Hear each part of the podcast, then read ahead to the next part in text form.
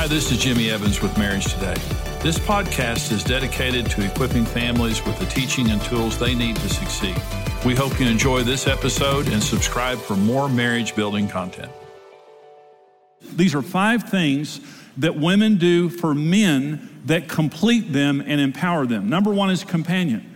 Um, John 14, 16, I will pray the Father, and he will give you another helper that he may abide with you forever. So the Holy Spirit is our eternal helper. Well, men and women are different. Uh, the, the four main needs of a man is respect is number one, sex is number two, friendship with his wife is number three, domestic sports number four. Uh, friendship, a man wants to be buddies with his wife. A man wants to hang out with his wife. Now, when men are asked, who's your best friend, most men will say, uh, my wife. When women are asked who their best friend is, they'll say, Debbie. And we kind of get offended over that. But, but we, we like to buddy up with our wives. I'd rather be with Karen than anybody. And so part of the, the, the blessing of having a wife is you have your best friend right there. And marriage is good. What, what, we fall in love having fun together. We, we fall in love hanging out. And part of the problem can happen is kids. I mean, you get married, you have kids, and you kind of get uh, lost in the role maybe of being uh, a mother rather than being a wife. And you stop being together, you stop having fun. I'm, going to say something to you. You're always at your best when you're having fun with your spouse. Your marriage is at its best when you're enjoying each other and having fun. When you stop having fun in marriage, it's a very dangerous thing. You need to find something fun to do. There's a pastor in South Texas that tells a story of a couple and their marriage was in trouble. And one day this man was going deer hunting and his wife didn't, didn't like to hunt. She didn't deer hunt. And she came to her husband and he was leaving the house and she said, honey, can I go with you? And, uh, and of course, he wanted to be with her. I mean, that, that was his dream to be with his wife, you know, deer hunting or having fun or whatever. Of course, in the state of their marriage, he was a little bit concerned that she was trying to get him alone with a firearm. And, uh, but it healed their marriage.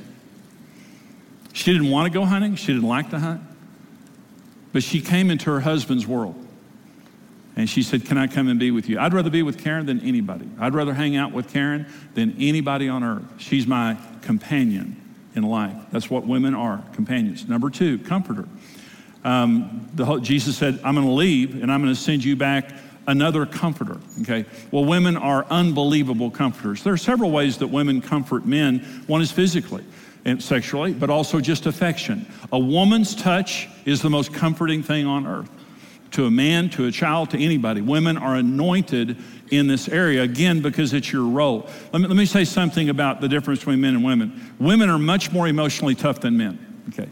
And, and this is, women don't get this. Women don't understand this. And we, men get upset, like when you're having a conversation and you're trying to talk something out with your husband, we get much more upset more easily than women do. Women can fight, women can have just an emotional fight with another woman or something and their blood pressure doesn't go up, and afterwards they're ready to go shopping. I mean, they're all good.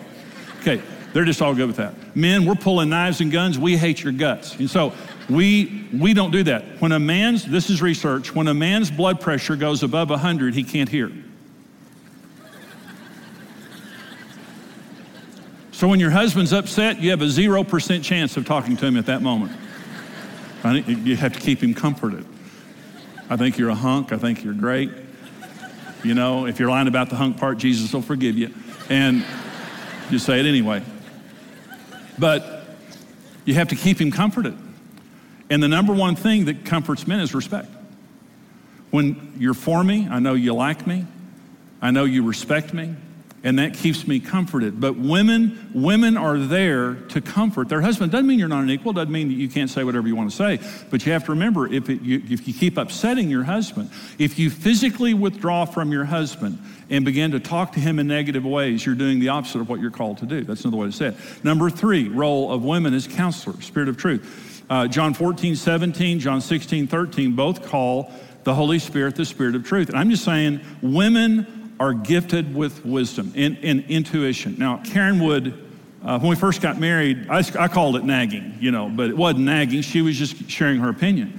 Um, but Karen's wise. It took me a long time to figure it out because I just kept thinking she, she doesn't get it. She's not smart like I am. And she would say something to me about people, or she would say something to me about something that she felt, and I thought, well, your feelings are your feelings. God bless you. You know, have a good day. But I'm not going to base my life on your feelings. But then what I found out was a lot of her feelings were intuition and wisdom. And let me say this I would never make a decision without Karen Evans because we, we are two halves of a whole. And when a man thinks, when, when a man devalues, see, the Holy Spirit speaks to us when we ask him to. If you don't, if you don't want the Holy Spirit to speak to you, he won't. He won't intrude in your life. But if you go to the Holy Spirit and say, Teach me how to be a husband, teach me how to be a wife, teach me how to do this, teach me how to do that, he's a talker. The Holy Spirit will teach you anything you want to know. It's the same way with wives. A husband needs to let his wife know, I want you to tell me what you think. I value your input. It doesn't mean that, you're, that she's always right, but I'm telling you, women are spiritual and women have a wisdom that men need to seek out. And in decision making, when Karen and I make a decision together, we never make a bad decision. When I make decisions by myself, I make bad decisions. I need Karen, she, she's phenomenal as a counselor, is a, a truth speaker in my life. Number four, role of women is convictor. Um, this is John 16. Nevertheless, I tell you the truth, it is to your advantage that I go away, for if I do not go away, the Helper will not come to you. But if I depart, I will send him to you, and when he has come, he will convict the world of sin and righteousness and judgment. Well, the conviction of the Holy Spirit is sweet. It's not, uh, you know, hellfire and damnation. It's sweet. It's specific. The Holy Spirit comes into our life and specifically tells us something that we need to change, and He helps us change. He doesn't nag at us. He doesn't threaten us or anything like that. But a 48 year old married man has a 90% chance of reaching the age of 65. A 48 year old single man has a 60% chance of reaching the age of 65. Men are safer and better with a woman next to them. You say, well, why? Because here's what wives do don't eat that. Don't eat, you're eating too much. Don't drink that. Don't watch that. Don't do it. You're speeding. Slow down. The cops around here speeding. And, and every husband knows you have the Holy Spirit with you always when she's there. Convicting you. I'm not making eye contact with Karen right now. I'm looking over her head. All right. Not nagging, not but women are natural at that. And Karen saves my life. You know, and they go to the, you know, the pharmacy or the drugstore or whatever, and they come back with all these vitamins and you know, I told them all your issues and here, take this. And so, you know, it's keeps you alive. Number five, connector. The Holy Spirit is represented by a dove, it means peace. And this is John 16. When He, the Holy Spirit, when He, the Spirit of truth, has come, He will guide you into all truth, for He will not speak on His own authority, but whatever He hears, He will speak, and He will tell you things to come. He will glorify me, for He will take of what is mine and declare it to you. All things that the Father has are mine, therefore I said, He will take of mine and declare it to you. Part of the the, the role of the Holy Spirit is to connect us to Jesus and God the Father. There's God the Father, God the Son, God the Holy Spirit. They're all co equal and co eternal. But part of what the Holy Spirit does is remind us of Jesus. So th- those are the five roles that the Holy Spirit plays in our lives, and women are Holy Spirit like. When you're being a good wife, you're acting like the Holy Spirit. Here's the nature of the Holy Spirit in wives when they're acting like the Holy Spirit. Number one is gentle. This is not a weak person. This is a powerful person who has the power to kill you, but they love you. This, this gentleness here is power under control. This is not a mousy woman. This is a woman who believes that her God is powerful enough to change you. And so I'm not going to be rough with you. Gentle and quiet is the opposite of rough and loud. I'm not going to be disrespectful to you. I'm not going to be rough and loud with you because my God is able to change it. And I'm going to be like the Holy Spirit. Number two is pure the nature of the Holy Spirit, the nature of wives. Uh, the, the Holy Spirit's first name is holy, and it just means he's never going to use a wrong method to try to produce a result. You know, nagging, uh, criticism, threats, punishment, withdrawal, anything like that is, is not going to happen. Number three is positive. The Holy Spirit is positive. He's like a cheerleader. And uh, Galatians 5.22, the, the fruit of the Spirit is joy. The Holy Spirit is joyful. Why is the Holy Spirit joyful? Because he knows it's going to be okay. The Holy Spirit's not negative because the result's going to be good. Why is the result going to be good? Because God is here. You know, why am I so positive? Because my God is able to overcome the challenges, the mountains, the giants, the problems in my life. And I'm not going to get down because my God is a great God. And so joy is a fruit of the Holy Spirit, being positive. Number four is patient. Uh, one of the fruits of the Holy Spirit is patience. The Holy Spirit is committed to the long term process of us becoming who we are. I want you to change, but you don't have to change completely today. I'm committed to the long term process. The fifth is gracious. The Holy Spirit, gracious means treating a person better than they deserve. The opposite of that is performance. Performance based love. If you're good, I'm going to treat you good. If you're bad, I'm going to treat you bad. That's performance based love. But the Holy Spirit is very gracious. He treats us better than we deserve. And even on bad days, He's a, he's a good God and treats us good.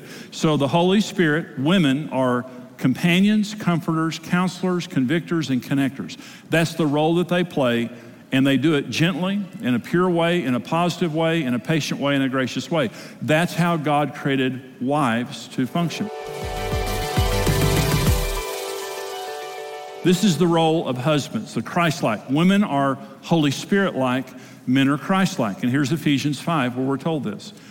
Ephesians 5:25 Husbands love your wives just as Christ also loved the church and gave himself for her that he might sanctify and cleanse her with the washing of water with the word that he might present her to himself a glorious church not having spot or wrinkle or any such thing but that she should be holy and without blemish. So husbands ought to love their own wives as their own bodies. He who loves his wife loves himself. For no one ever hated his own flesh, but nourishes and cherishes it, just as the Lord does the church. So it says, Husbands, love your wives just as Christ loved the church. I want to stop right here and I want to say something. You know, uh, we, we all grew up in families, and our families, uh, you know, all, every family is dysfunctional to some degree. And the Bible doesn't say love your wife as your, as your father loved your mother. The Bible doesn't say love your wife as your friends love their wives. The Bible doesn't say love your wife as you see people on TV acting. It says as Christ. No one ever accidentally becomes a Christ like husband. The way that you become a Christ like husband is to say to God, I want you to make me into a Christ like man. And the standard that I'm going to live my life by is not comparing myself to other men or other people in my family, but the standard that I'm going to live my life by is I want to be like Jesus Christ. And I want to live, love my wife like Jesus Christ. That's the standard by which I love Karen, is not to justify any behavior based on what other people are doing, but to always try to be Christ-like. And that's what the Bible says. Let me finish by talking about the three offices. The, the anointing represents three offices in the Old Testament, prophet, priest, and king. And Jesus came as the fulfillment of Old Testament pro- prophetic office, the priestly office, and the king. Jesus was the ultimate prophet, the ultimate priest, and the ultimate king. So when it says, Husbands, love your wives as the anointed one loves the church, in Ephesians 5 that we just read, it tells men how to be a prophet, a priest, and a king. Let me talk about these for just a minute. A prophet is responsible for accurately and faithfully delivering the word of God. That's what a prophet did. That's what husbands are supposed to do. That's what Jesus did. Priests. They were intercessors between God and man to solve problems and to reconcile a relationship. A king was appointed by God to rule over the people as his representative. And here's how Jesus fulfilled all three roles. As a prophet, Jesus was the incarnate word of God. In Matthew 4 4, Jesus said that it was more important, the word was more important than food. He lived the word before us and told us what God had to say. As a priest, Jesus healed sick people and compassionately did miracles. He even sacrificed his own life to make things right with God. He still intercedes for us before God, and he is a sensitive and sacrificial priest. As a king, Jesus was a gentle and humble authority figure who washed feet and related on a personal level. His authority was different, it was for the benefit of others and not himself. So Jesus was the ultimate prophet, priest, and king. Well, here's how men are to be uh, prophet, priest, and king in their home. A prophet, husband, is a man who diligently seeks to hear God's voice and to know God's word for the benefit of his family. This includes living a life consistent with scriptural standards and values, but not legalism, nothing like that. This is Ephesians 5. Listen to what it says about husbands in the Word of God. Husbands, love your wives just as Christ also loved the church and gave himself for her that he might sanctify and cleanse her with the washing of water by the word, that he might present her to himself a glorious church, not having spot or wrinkle or any such thing, but that she should be holy and without blemish. Men are supposed to be men of the word. And I mean, not, not legalistic, not authoritarian and dominant, But we're supposed to be men of the word. We, we're supposed to be men listening to God and, and hearing what God has to say for our family. It's not saying our wives don't hear God, because we need to listen to what they have to say also. But it means we're supposed to be men of the word. Well, I was not. When Karen and I got married, uh, I was not a man of the word. And a week before we got married, I, Karen told me she wouldn't marry me because of how immoral I was. And I was very immoral. And 100% of my sex education came from very bad places. And I imported that into our marriage. And I thought that sin would spice up our lives. And Karen never went for it. Thank God I married a godly woman. But I was not a godly man. Sin, sin kills, and sexual sin kills. The best sex takes place in an atmosphere of righteousness. The number one thing that women are attracted to in men is character. Good character in a man is a turn on to a woman. Bad character is a turn off. And the lie the devil wants you to believe is that sexual sin will spice up your lives. It'll destroy your life. It'll destroy your marriage. It will destroy your family. It's a destroyer. The wages of sin is death. That's all it does. Jesus said the enemy only comes to steal, kill, and destroy. And so being a man of the word means your marriage is going to get better and better, and your wife is going to blossom like a rose. It says that Jesus washes his bride in the washing of water with the word that he might present to himself a glorious church, a glorious bride. And that's what happens when you're a man of the word is it preserves and promotes the well-being of every aspect of your life and your marriage. Number 2 is a priest, a man who sensitively and sacrificially meets his wife's needs and helps her deal with spiritual, emotional, physical, family and financial issues. And it says, Husbands ought to love their own wives as their own bodies. He who loves his own wife loves himself, for no one ever hated his own flesh, but nourishes and cherishes it just as the Lord does the church. Let me talk again about sex for just a minute. And, and that is, um, pornography objectifies women, makes them an object, and it de emotionalizes them. And if a man views that and believes that that is the norm, he's going to reject his wife because women are emotional.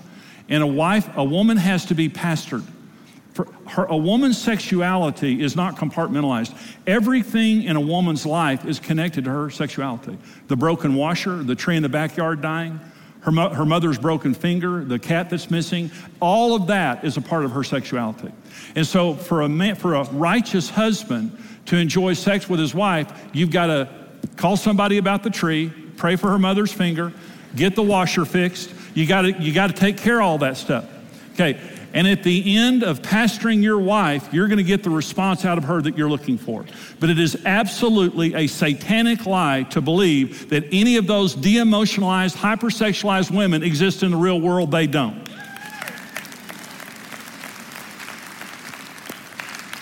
Number three is king. So we need to pastor our wives. Listen to her. Be sensitive to her the way you would your own body. Take care of her. And there's a big payoff for that. Number three, king. A man who is the servant leader of his home, treating his wife as an equal and with the focus on her well being, he is the initiator of decision making and problem solving without being dominant. Okay, so Ephesians 5 the husband is the head of the wife, is also Christ is the head of the church, and he is the Savior of the body. Therefore, just as the church is subject to Christ, so let the wives be their own husbands and everything. Well, men and women are completely equals. But it's saying here that men are the head of their wives. Yeah, great. You know, you know why, if you're a Christ like man, no woman minds a Christ like husband being her head. And the reason is, is because Jesus is a servant leader. Jesus got down and washed the disciples' feet, and Peter said, Never, Lord, don't do this. And Jesus said, If I don't, you can't have any part of me unless you do this. And he said, In the Gentiles, they rule over each other, but not so among you. The greatest among you will be the servant of all. A Christ like husband serves his wife.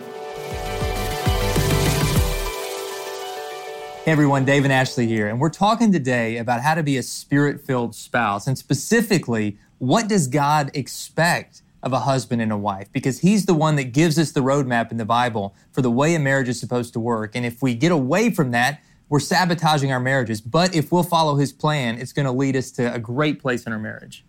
That's so true. And you know, if there's one word that just encompasses what God calls us to as spouses, I think that one word would have to be serving. We're supposed right. to serve one another. And you know, it's going to look a little different for a husband and a wife, but we're going to talk specifically about how we can do that today. So we're going to start with husbands, all right, man to man. If you guys are, are watching, tune in. Three ways that you can serve uh, your spouse. And th- number one is simply to, to serve by serving. And I know that sounds like common sense, but I, I think so often we forget what serving really means. And it really means to roll up your sleeves and to do the things for your spouse that she has called you to do. The Bible says that we're called to love our wives as Christ loved the church and he served her. He gave up his very life for her. And that model of sacrificial service, even being willing to lay down our own life for our wife, that's what we're called to, man. And that's a high standard, but we're, we're called to do it. You know, guys, one practical way you can do this for your wife is answer the phone whenever she calls. As simple as that. Because that shows her that she's a priority. And it's a way that you serve her and show her that you love her and that you always have time for her. And I would also say put the phone down when you're with her. Don't make her Absolutely. compete with technology or with anything else. Let her know by your eye contact, by your words, by your time, she's a priority. Second way we serve is by following. We follow Christ. Paul wrote in scripture, follow me as I follow Christ. We as husbands have a unique responsibility to, to lead our families through serving and lead our families by taking that first step towards moving us along in a closer relationship with Christ. And yes. if you want your family to follow you, the only time you're going to be headed in the right direction is when you are following Jesus. So make sure that that is a priority. And number three, protect your wife, protect your family. Protect her physically, financially, spiritually, emotionally. Protect her with your words. Protect her with your actions. Protect her by being a man who's worthy of her trust and not doing anything to break that trust. And if you if you have a wife who feels secure because of your actions, because she knows she can count on you, she can depend on you, then you're going to be bringing out the best in her and the best in your marriage. It's so true. And one thing that I always want to talk about with husbands is you have to also protect her in your words that you say about her when she's not around.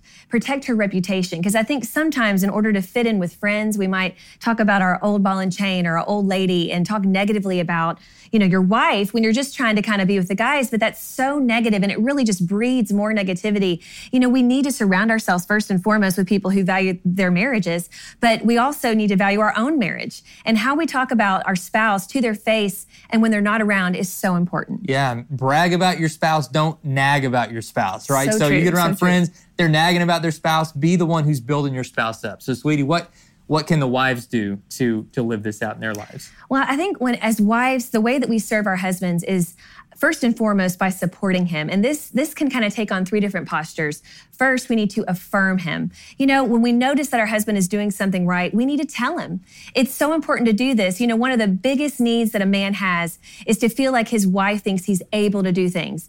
And I know this sounds kind of silly to some people, but it's just, you know, building up his confidence, letting him know that you think he's amazing. And so every time we do that, it builds him up. I, I feel like a superhero when I think that she thinks good things of me. And i want i want yes. to earn that you know that that respect and trust. So your words ladies mean so much. Be his biggest cheerleader not his biggest critic. That's right. And that really carries over to our second way and that's to appreciate him. Thankfulness goes so far in a marriage. You know every time you see your spouse doing something that is for you and the family thank him for it Tell your husband that you just appreciate how hard he works for the family. Tell him you appreciate when he gives you a foot rub or when he takes the kids so that you can have a moment or, or whatever it is. I know Dave is so amazing about putting the kids down to bed. He is like a master at getting them to sleep. And it gives me a moment at night to kind of gather my thoughts, and it is amazing. I'm the baby and so whisperer. I thank him for him. He I can is. get him to sleep. He's awesome. It's one of my few skill sets. And I, and I love that about him. And so, number three is to admire him, admire your husband. Tell him that you think he is the man. Tell him the, the attributes in him that you want more for yourself and tell him how proud you are of him. You know, he just needs to know that you think highly of him. And, and I think every time we, we use those words to say it and we show it in our actions, it just really builds our marriage up. Absolutely. So keep growing in your relationship with Christ and then putting these principles into practice in your own marriage, and God's going to use it to bring you closer together than ever before. Thanks for watching. We'll see you next time. We hope you've enjoyed today's podcast, and we want to let you know about another marriage podcast with Dave and Ashley Willis called Naked Marriage, where they talk about real and raw marriage topics like sex, communication, openness, and more in a fun, lighthearted atmosphere. Search for Naked Marriage with Dave and Ashley Willis in iTunes and start listening today.